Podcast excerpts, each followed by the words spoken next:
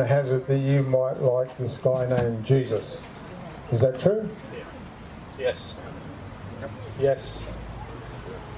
Uh, you've come to love him? Yes. Why did you do that? Because he sought me out. Uh, how long ago did he do that? I don't know. I think that's him. His the mystery. But when I was about seventeen, things started changing for sure. How old are you now? Thirty-two. Still a long way to go. Uh, but you're here because that's very true, and uh, true of all of us. Um, I believe the uh, your wife uh, and children are up the back there. Welcome among us. May your may you endure all that you have to endure, so he can preach well. Okay, thank you. When did you meet her? Uh, at high school in year ten. Praise the Lord. That's wonderful. And you both decided to go into ministry. Yep. Why did you do that? Because he sought me out and called me to do that, and she was happy to consent. So you're both trying to shepherd the flock.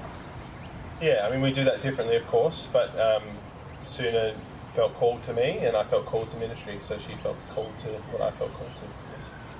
Well, anyone who God calls to himself and wants to look after his people and keep them faithful to our Lord Jesus and loving one another brings tears to my eyes. So I pray, let me pray, and you may lead. Lord Jesus, I'm very grateful that one you have chosen, his wife and children, are willing to take that risky route of trying to shepherd your people and build your church, particularly in the western suburbs. I thank you for them. And pray you'll give us ears to hear, eyes to see, and hearts to respond to what you're trying to say to us through him. And I pray you'll be so kind as to bless him and his family because of their staying amongst us. Through Jesus our Lord we pray. Amen.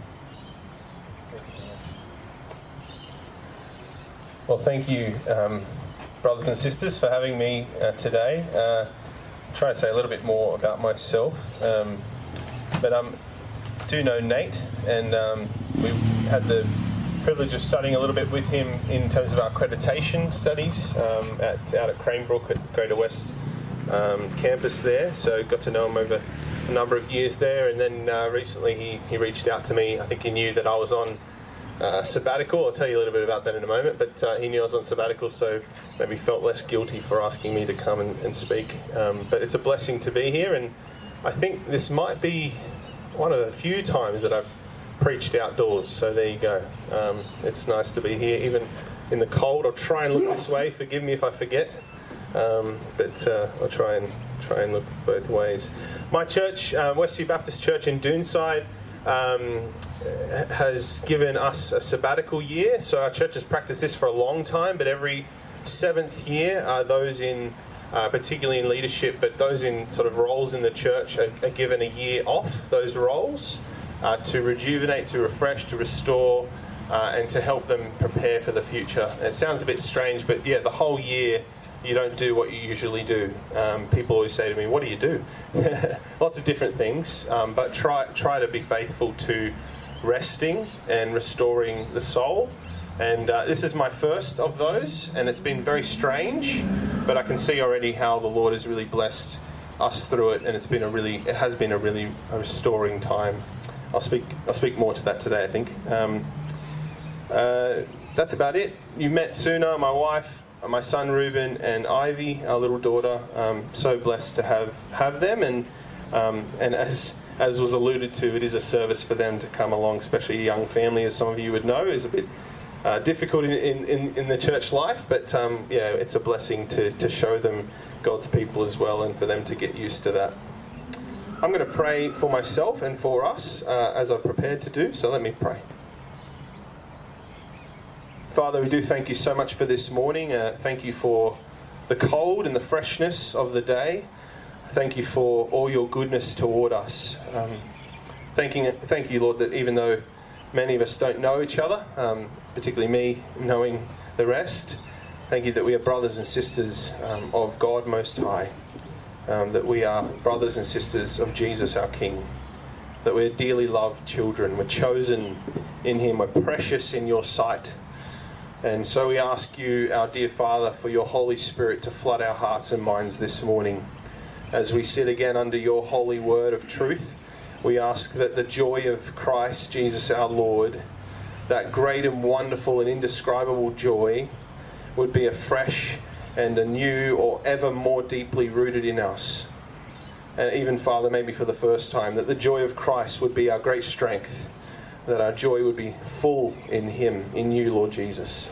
So I pray that you would overwhelm us this morning, dear Father, with your wondrous love for us and your provision for us in the Lord Jesus Christ and in the incredible gift of your Holy Spirit. We pray this.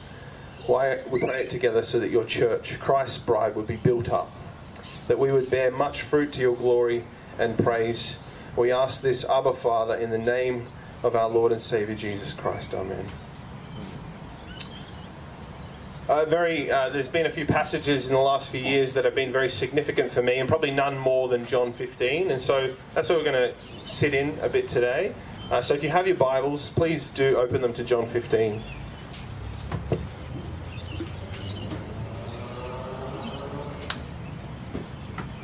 John 15, and we're starting from verse 1. Um, these are the words of Jesus. John 15, verse 1. I am the true vine, and my Father is the vine dresser or the gardener. Every branch in me that does not bear fruit, he takes away, and every branch that does bear fruit, he prunes, that it may bear more fruit. Already you are clean because of the word I have spoken to you. Abide in me, and I in you. As the branch cannot bear fruit by itself unless it abides in the vine, neither can you unless you abide in me. I am the vine, you are the branches. Whoever abides in me and I in him, he it is that bears much fruit. For apart from me, you can do nothing.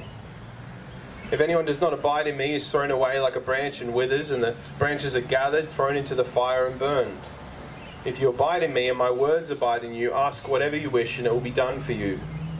By this my Father is glorified, that you bear much fruit and so prove to be my disciples. As the Father has loved me, so have I loved you. Abide in my love. If you keep my commandments, you'll abide in my love, just as I've kept my Father's commandments and abide in his love. These things I've spoken to you, so that my joy may be in you, and that your joy may be full or complete. There's so much here in this passage, of course. We could spend the rest of the year unpacking it. Uh, really, truly, I mean that. Uh, there's so much here. But this morning I want to focus just on verse 5. Let me read that again. Jesus says, I am the vine, you are the branches. Whoever abides in me or remains in me stays connected to me, and I in him. He it is that bears much fruit, for apart from me you can do nothing. I find these words of Jesus so remarkably incredible. Uh, Jesus' analogy is, of course, one that we were talking about even this morning a branch that's cut off from the vine, uh, from its life source. It's a, it's a dead branch. It's, it's a simple analogy, really. Um, no vine equals no life. You cut off the vine, you cut off the branch, it has no sustenance, it has no nutrients, it's cut off, it's dead. That branch that's cut off can no longer produce fruit. It's impossible for it to do so, is the analogy. And its sustenance, as I said, has been cut off. Jesus is, of course, speaking, though, here in this analogy about his followers, people who choose to be his disciples, to follow him uh, remaining in Him. There, that He is our spiritual life source. That apart from staying connected to Him, apart from this abiding in Him, nothing of true value in God's sight is the idea here. Nothing of eternal worth and value. Of course, we can do things apart from Jesus, can't we? we can drive a car, we can do whatever we want, but nothing of any true eternal value or worth. Nothing that brings glory to the Father can be done apart from connection with Jesus. Apart from me, you can do nothing. These words might have struck your hearts before. I'm sure maybe for some of us they have. Um, But I've got to ask the question this morning do we really believe Jesus' words here? If we really believe Jesus' words, particularly you can do nothing apart from me, I think we would live very differently, wouldn't we? I know I would. With our actions, I think, brothers and sisters, most of the time we as Christians live as if Christ has saved us, even maybe He sought us out. But that now basically we live as if it's up to us, really. He did the work, He saved us, and now it's up to us. I know probably all of us here would not believe that. If, if I had you write down on, on paper what you believe, I'm sure probably all of it would say, He did the work, He continues to do the work through us, we rely on Him, he, all that stuff. But what I'm saying is not what we think up here, but what we believe with our living is very differently, very different. And I say this first and foremost as to myself. I know that's how I basically live. Christ saved me, now it's up to me. I've got to kind of do the work. But God never intended for us to live this way. And in fact, Jesus tells us off, if you want, right here, for trying to live that way. Christ never said, All right, well, I'm off now, all the best, see how you go. Whoever's the strongest will survive. He didn't say that, did he? In fact, he said right the opposite Abide in me, remain in me, continue in me, stay connected in a relationship with me, for apart from me, you can do nothing. There's such strong words, aren't they? Nothing. And yet, I try, we try again and again, and we fail again and again to live in our own strength as Christians. Let's talk a little bit about fear this morning, something that I know well. What were the disciples expecting of Jesus? They were expecting the earthly Messiah, right? The king to take over. So they were under Roman occupation, right? They were enslaved, essentially, as they were in Egypt, to the Romans now.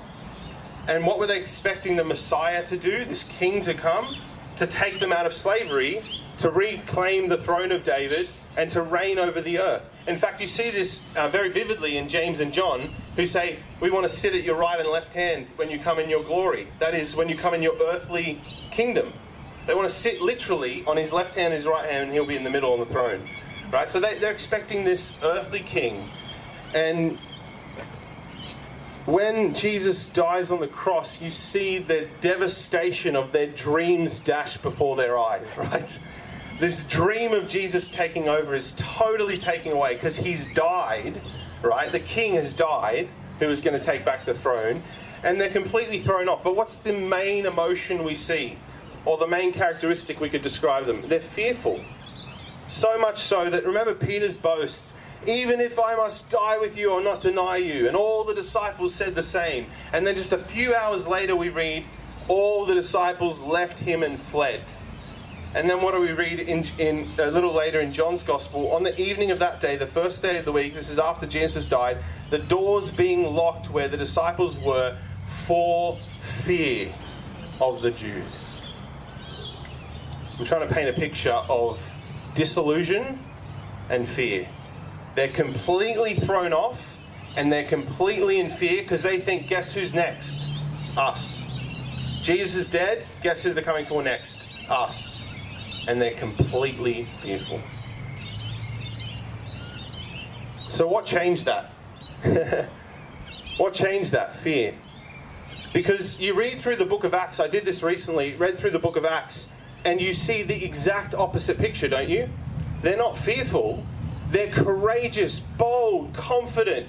They risk everything. In fact, they're, they're delighted to suffer disgrace for the name of Jesus. Right? They're, they're actually joyful at suffering. Like it's ridiculous. They go exactly flip from these fearful, disillusioned people to these courageous, confident people. What changed? Well, there's two basic things that changed, right? One's very obvious. Okay, Jesus is no longer dead. Okay? They saw him risen, and in fact, they didn't just see Jesus risen from the dead, but they sat with him for 40 days, ate with him. He taught them, right? They experienced the risen Jesus. Okay, that's huge. But I would say, even, I to say even bigger, but the key reason is not that as much as what Jesus gave them. or who Jesus gave them, and that is, of course, the Holy Spirit. These men went from frightened and disillusioned beyond belief to courageous, bold witnesses for the risen Christ. This is very key. If you miss this in the Christian life, really you miss the power to live the Christian life. This was not their power.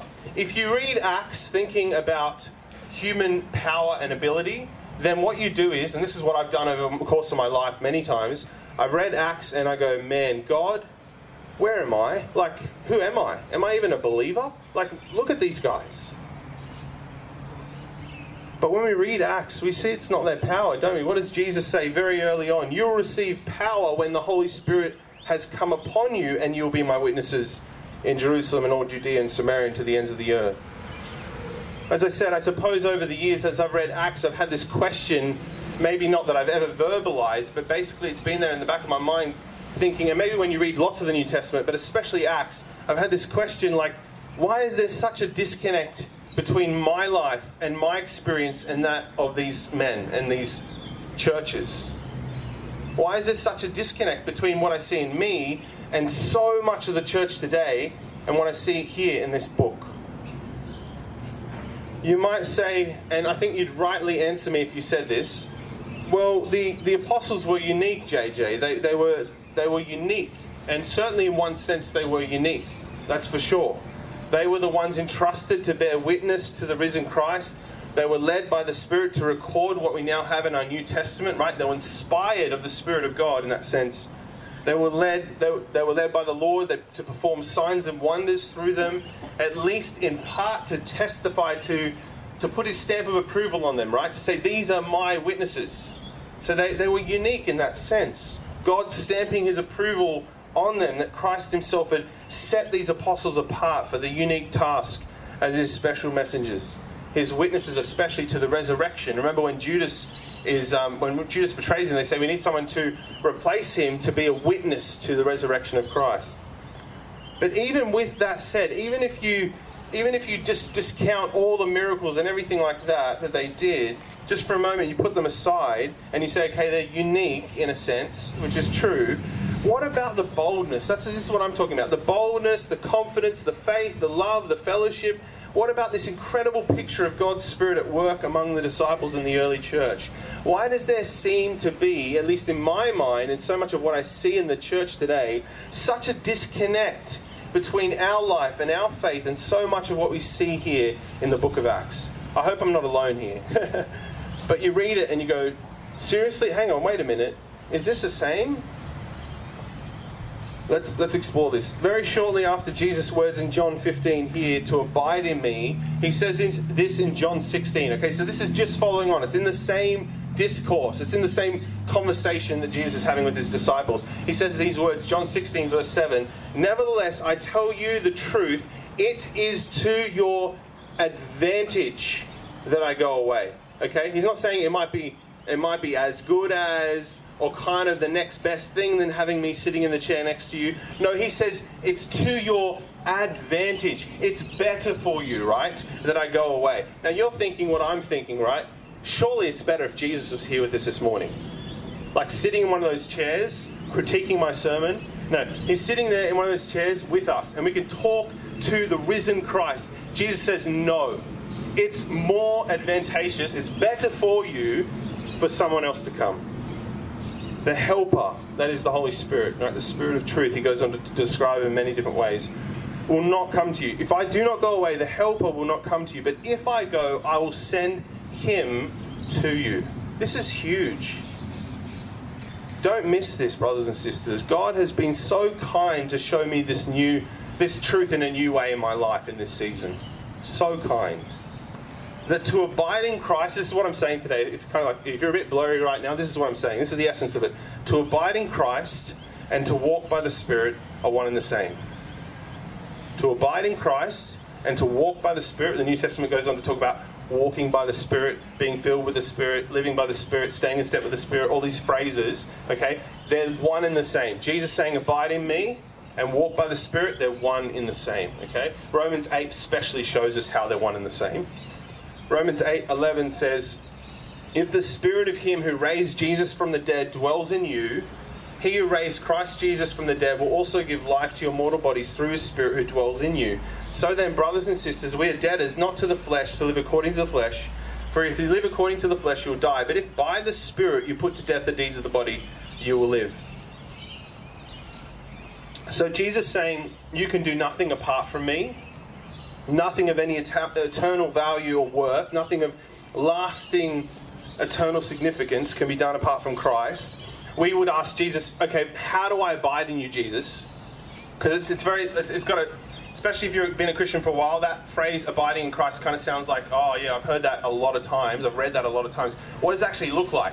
Well, walking by the Spirit. You might say, well, what does that look like? Well, hopefully I'll unpack that a little bit. We stay connected to the vine, we stay connected to Christ through the work of the Holy Spirit in our lives. Okay? We stay connected to Jesus in a relationship with Jesus. The power of Jesus comes to us through the work of the Spirit in our lives.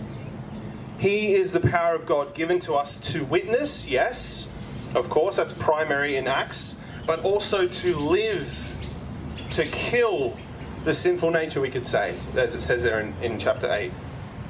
To birth the fruit of God in our lives. How do we, Jesus says, that you might bear good fruit, right? Good things that bring glory to the Father. How do we do that? By the work of the Spirit. And here lies my confession this morning. For far too long, I've quenched the Spirit in my life, wittingly and unwittingly, right? Knowingly and unknowingly.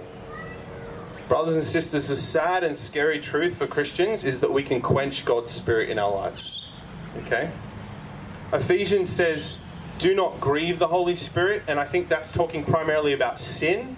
Okay? So obviously, when we sin as Christians, we we cause sorrow to God's Spirit, who the Bible says dwells in those who follow Jesus, right? We have the Spirit of God dwelling in us. That's just crazy. But if He's dwelling in us, He's holy. When we do unholy things, we quench it, we, we grieve Him, right? We cause Him sorrow. That's the idea of that phrase there in Ephesians. But there's another phrase in 1 Thessalonians that says, um, do not quench the Spirit. Now, that's a different word. Quenching is more about putting out a fire, okay? Smothering something kind of putting a blanket on it and saying, look, mate, you stay in your zone, I'll stay in my zone, I'll do my thing, you do your thing. Okay, we've got a division here. Okay, don't you can come this far, God, but you can't come into this realm of my life. That's not acceptable. Okay? That's how he quenched the spirit. Does that make sense? So they're different, they're slightly different things. Okay? Now what I'm saying is what I've realized in my life is I yes, I grieve the spirit. Hear me say that. But I also quench the spirit. That is, I say, you can't come in here. You can't come in this space. I can do these things. I have freedom in Christ to do these things. So I'm going to do these things, even though they're not good for you, even though they push your voice out of my life. Does that make sense? Happy to speak more about that after if you want to talk to me about that. Let me show you one more place where I'm, what I'm talking about is true. Hebrews 12, a passage you'll know well, I'm sure. Therefore, since we are surrounded by so great a cloud of witnesses, let us lay aside every weight and sin which clings so closely. So, what's the writer of Hebrews saying? There's sins and there's weights. That is, there are things that are sinful and there are things that just hold us down. Okay, that's what we're talking about here with quenching, I think. It's that we choose things that are not best. And we say, oh, but God lets me do these things. But I say, do they help you run the race? And I, and I think in my life, God's opened my eyes in the last few months to go, JJ, these things don't help you run. They don't help you connect with me. They actually push me out. And I don't want to do those things. Because I need God. because I need to abide in Christ if I want to do things that bring honor to the Father. And I want to do things that bring honor to the Father, don't you? If you're not here this morning and your heart, even if inside you wrestle with this, because I wrestle with this, but your heart is not like, hey, I want everything I do, I want it to bring glory to the Father. Well, if you want to, brothers and sisters, God's given you everything you need. But sometimes we just go, oh, you can have you can have 95% God, but the 5% that's mine. Why? And, and what I want to encourage you guys to see this morning, we won't spend too much time here because I want to get to a passage, but Jesus is not offering us less than what we can get outside of Jesus. And I think we believe this. This is the other lie I think we believe. Fear But what in, inside of fear is this, brothers and sisters. We believe, this is what I believe, right? Like, this is what I have believed, and, and I'm wrestling with the Lord to help me not see, believe, is we believe actually we lose out. If we really follow Jesus with all our heart, we'll actually lose out. I think that's what we believe. But faith says, no, God actually offers us more. God actually offers us greater joy. So just let me show you this in, in one in a few places, right? Just so you know what I'm saying, I hope.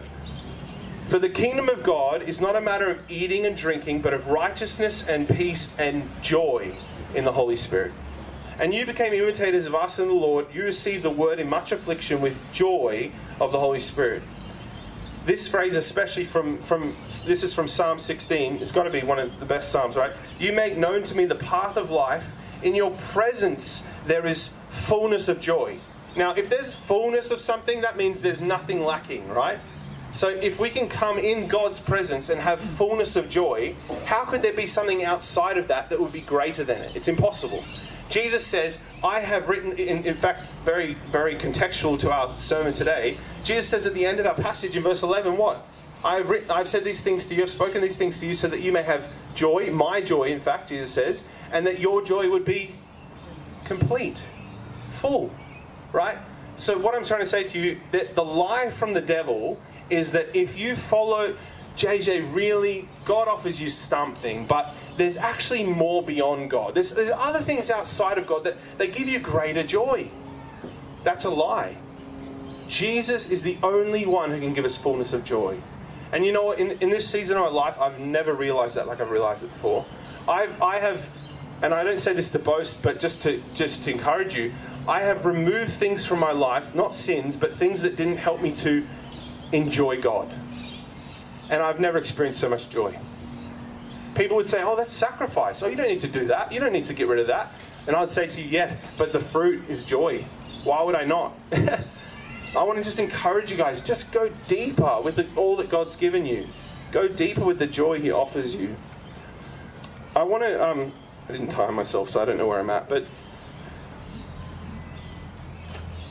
I really want to just close this morning, I suppose, with a picture of, of this. Because um, you might say, um, you might say to me, yeah, that all sounds good in theory. Like, okay, like you're talking up here stuff about joy and God and fruit, and but what's that look like in the life? Well, let's look at a life that had fullness of joy in God. Yeah, let's do that to close.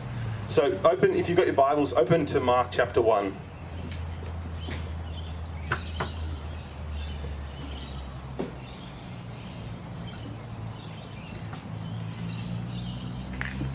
Before I read that, let me just say, let me say it slightly differently. If if we want to experience what the apostles experienced, what was the difference between them and us? If you ask me that question, what's the difference, JJ, between the apostles and what you experience in your life and what you say you see in much of the church? The one word I would explain to you with that is surrender they were totally surrendered to the Holy Spirit. Now, they still sinned, don't get me wrong. There were moments of absolutely of doubt and distrust. You see that even in Paul having to rebuke Peter, right? When Peter kind of leads him astray. Like, totally, there's still sin there, okay? They're not perfect.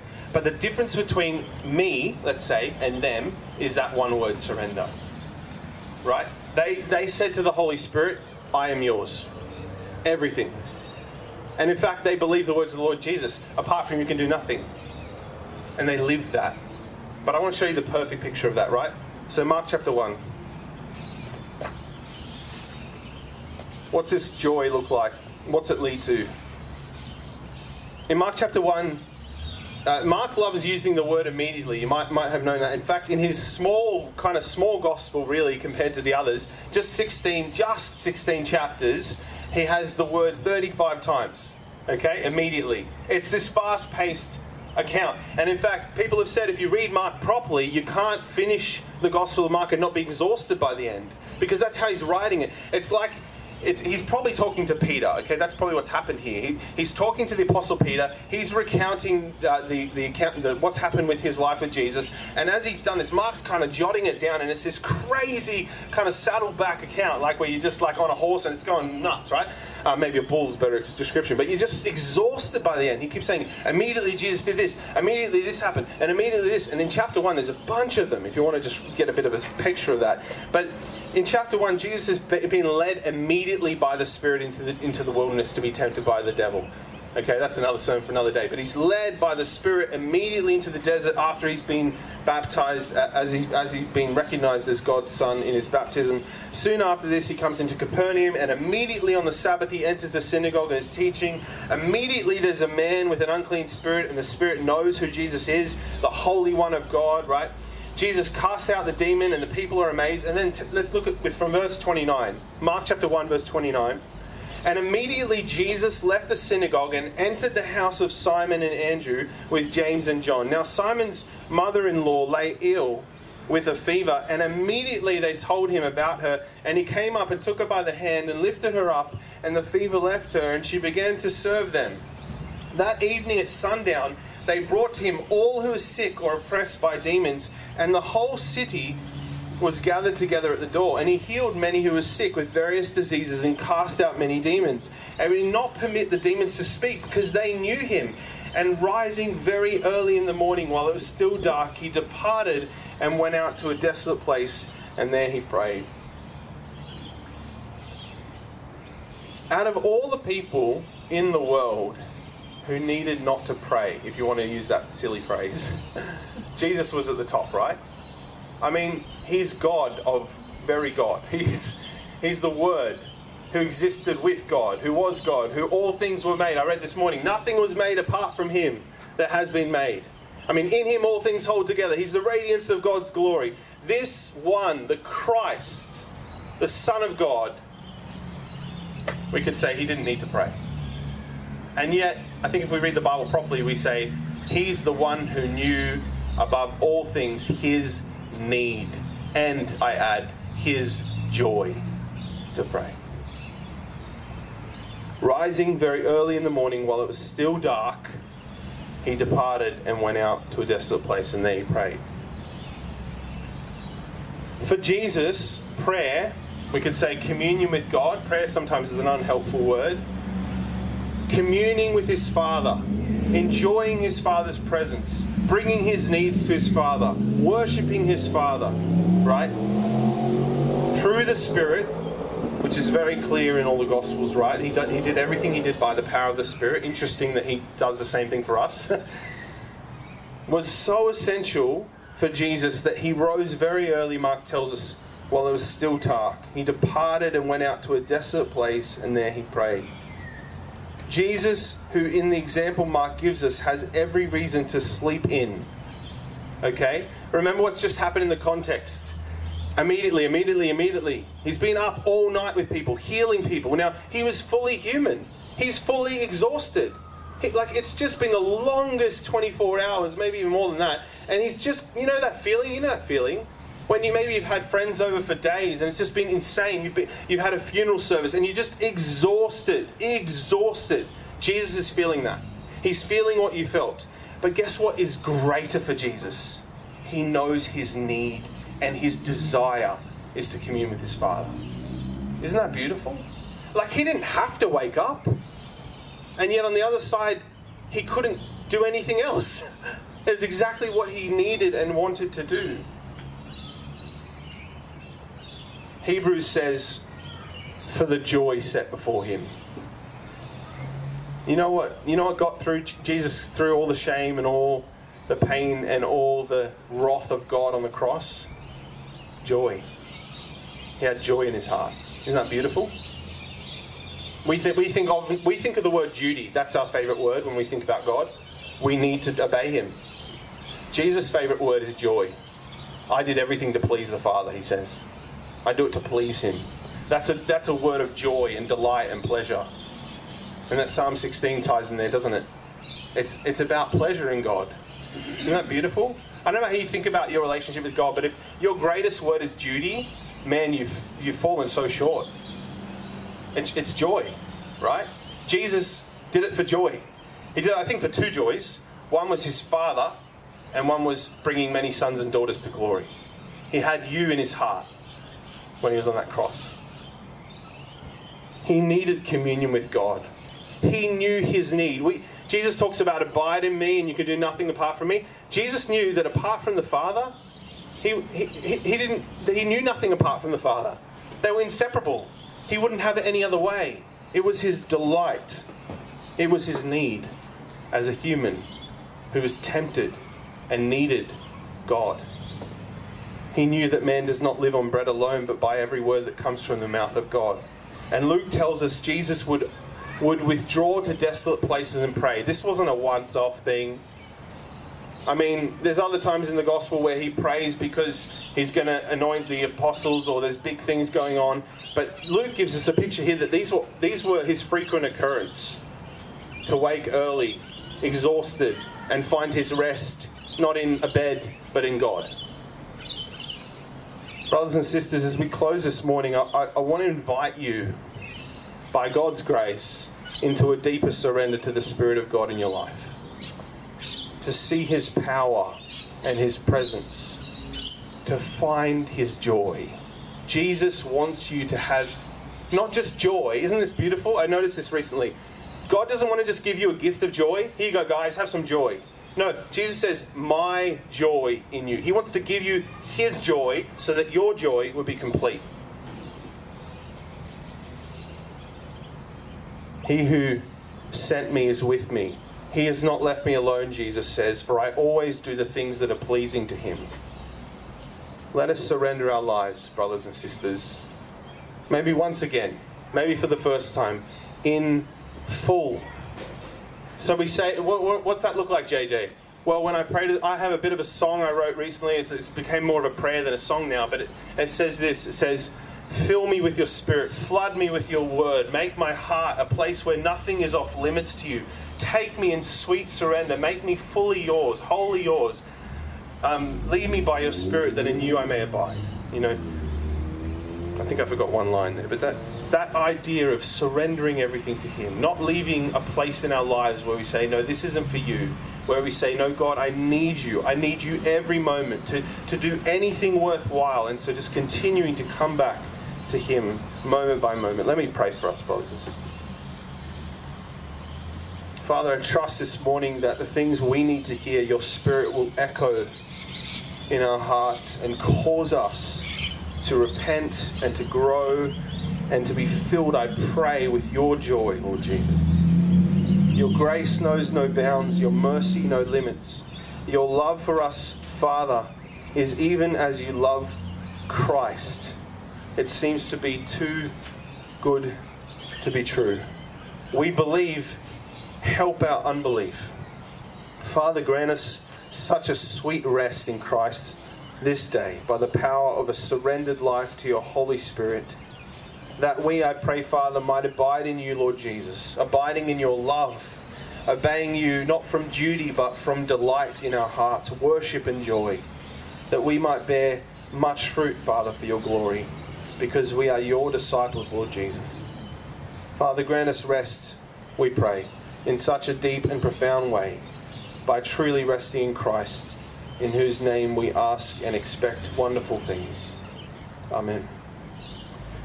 As I said, brothers and sisters, I'm very happy to speak with anyone afterward, um, but I just trust the Lord has stirred your hearts as He stirred mine, and um, pray that it will be a continual blessing for you. So I'll hand it back to whoever's up next.